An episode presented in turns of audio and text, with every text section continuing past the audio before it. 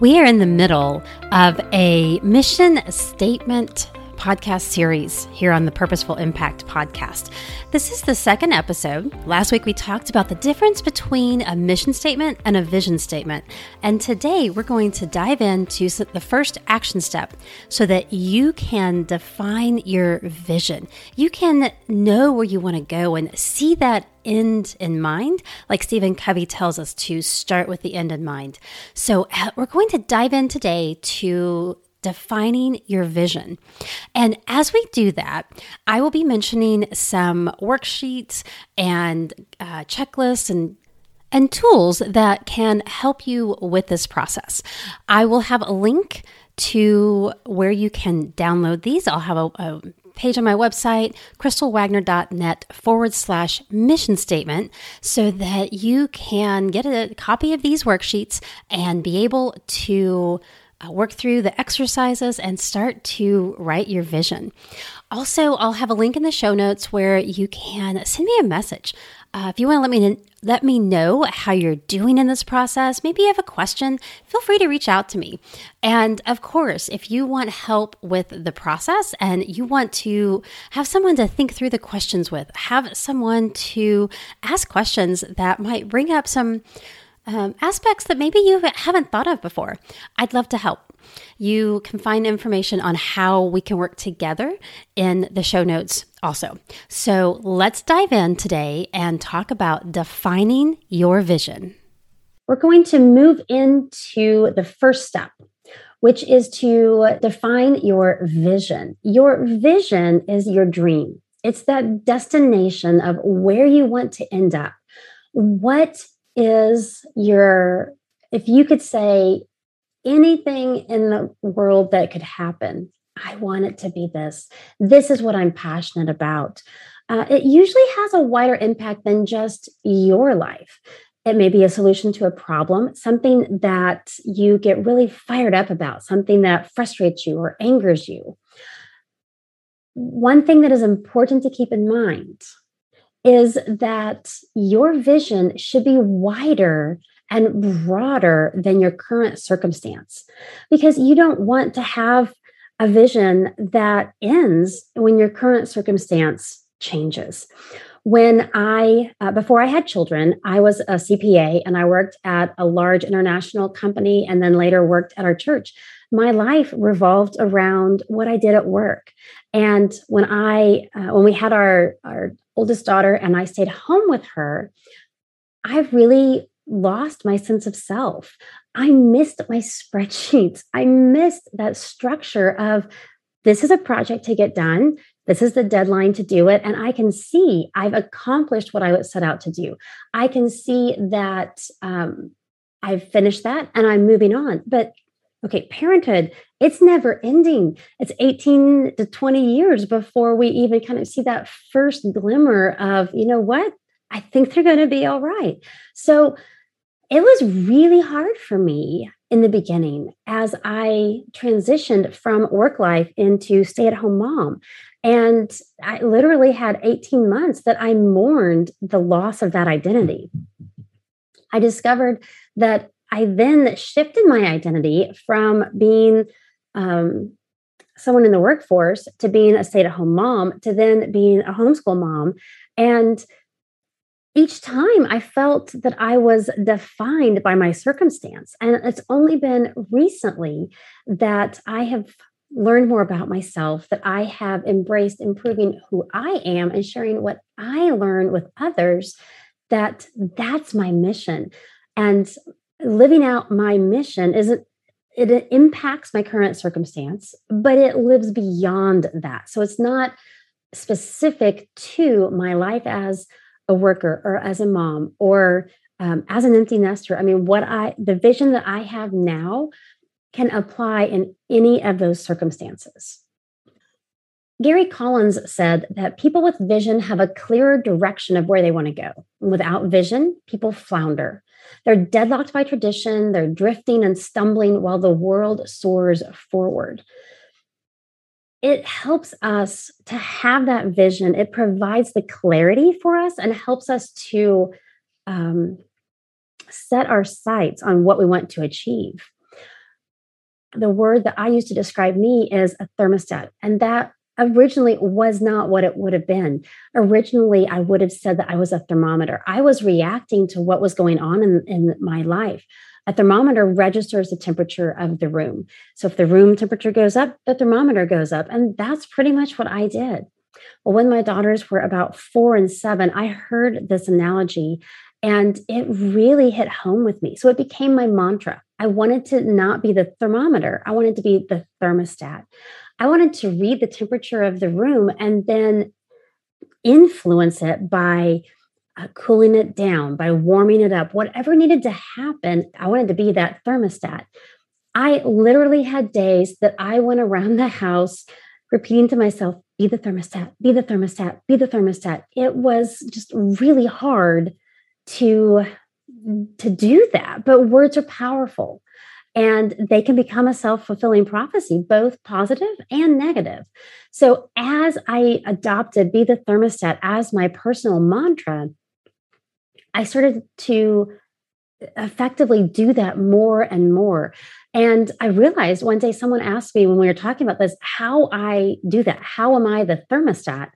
Um, and at first I said, I don't know, I just do. And I, I've been thinking about it. There really were steps that I took in order to be the thermostat.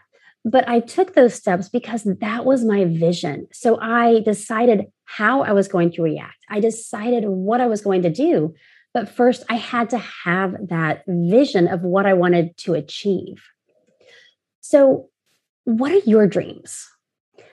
What is it that you want to achieve? It could be big or small, it could be very practical, it could be very wacky. It, it might be way out there, and you think there is no way I can achieve this.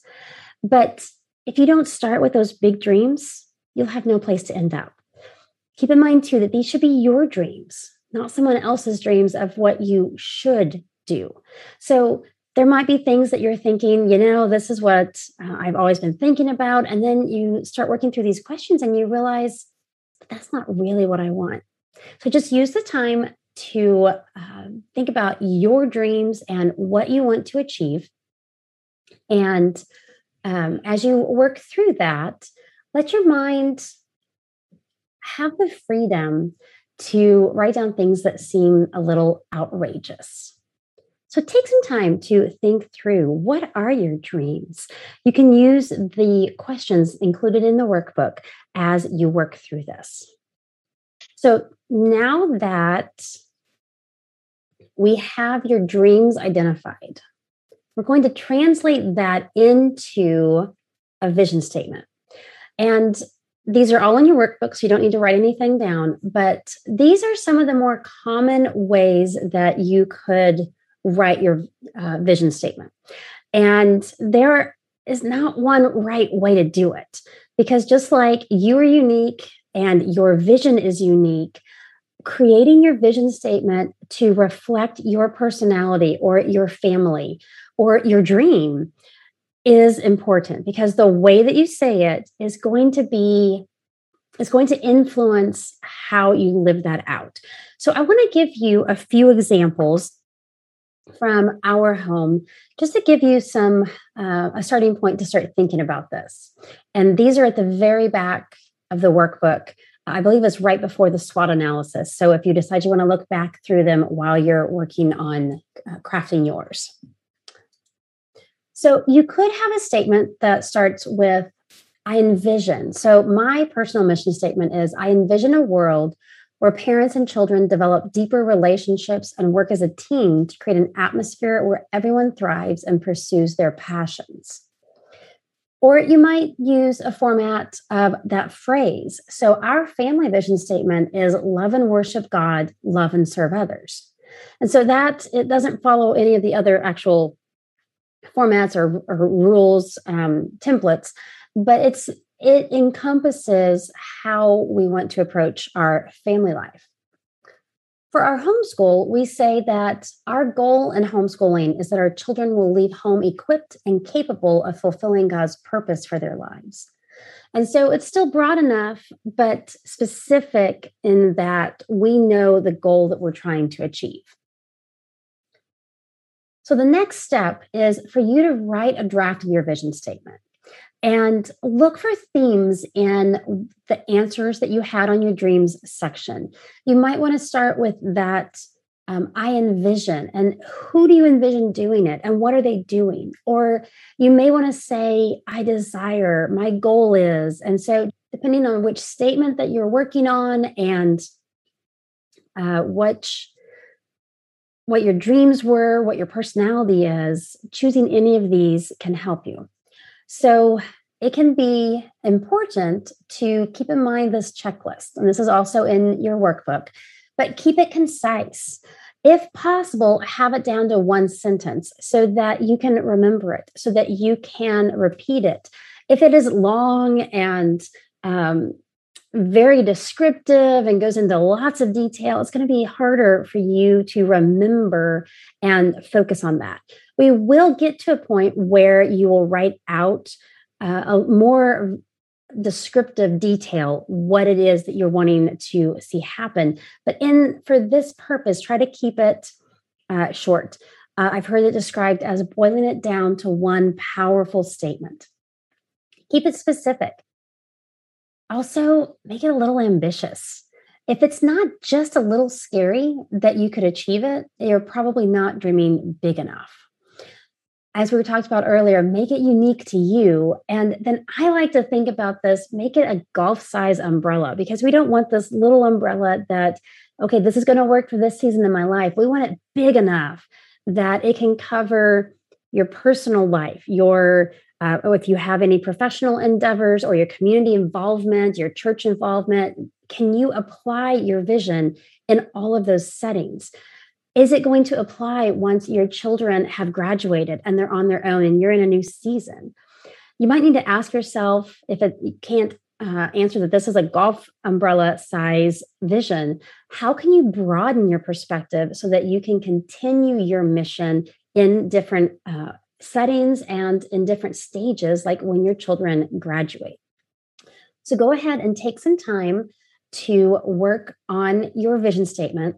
This is an area where it can be easy to get frustrated that you're not getting it just how you want it. And this is something that having that draft will help you to then think about it I found that I would work on it a little bit and then I would think, I, I can't do anymore. I, I, I don't know what's missing, but something's not right. And I'd be driving around town and I'd be thinking about it and I'd be realizing, oh, I know what I need to change. And so I'd go change that one little bit and think that's still not right. So as you think about it more, you'll get more clarity. You'll uh, be able to revise it and refine it. And that may take some time. So today, your goal is to start looking at the themes that you wrote out on your uh, dreams and just see where, what is most important to you what is really standing out that you want to focus on Thanks for joining me on the Purposeful Impact podcast. I pray that today's episode blessed you and that you found encouragement and practical tips. If so, would you share this episode with someone else so that they can be blessed too? I'd also appreciate it if you would take 30 seconds and leave a rating and review in your podcast app. Leaving a review helps other homeschool parents find the podcast and know if it's a good fit for them. Thanks so much for helping to spread the word.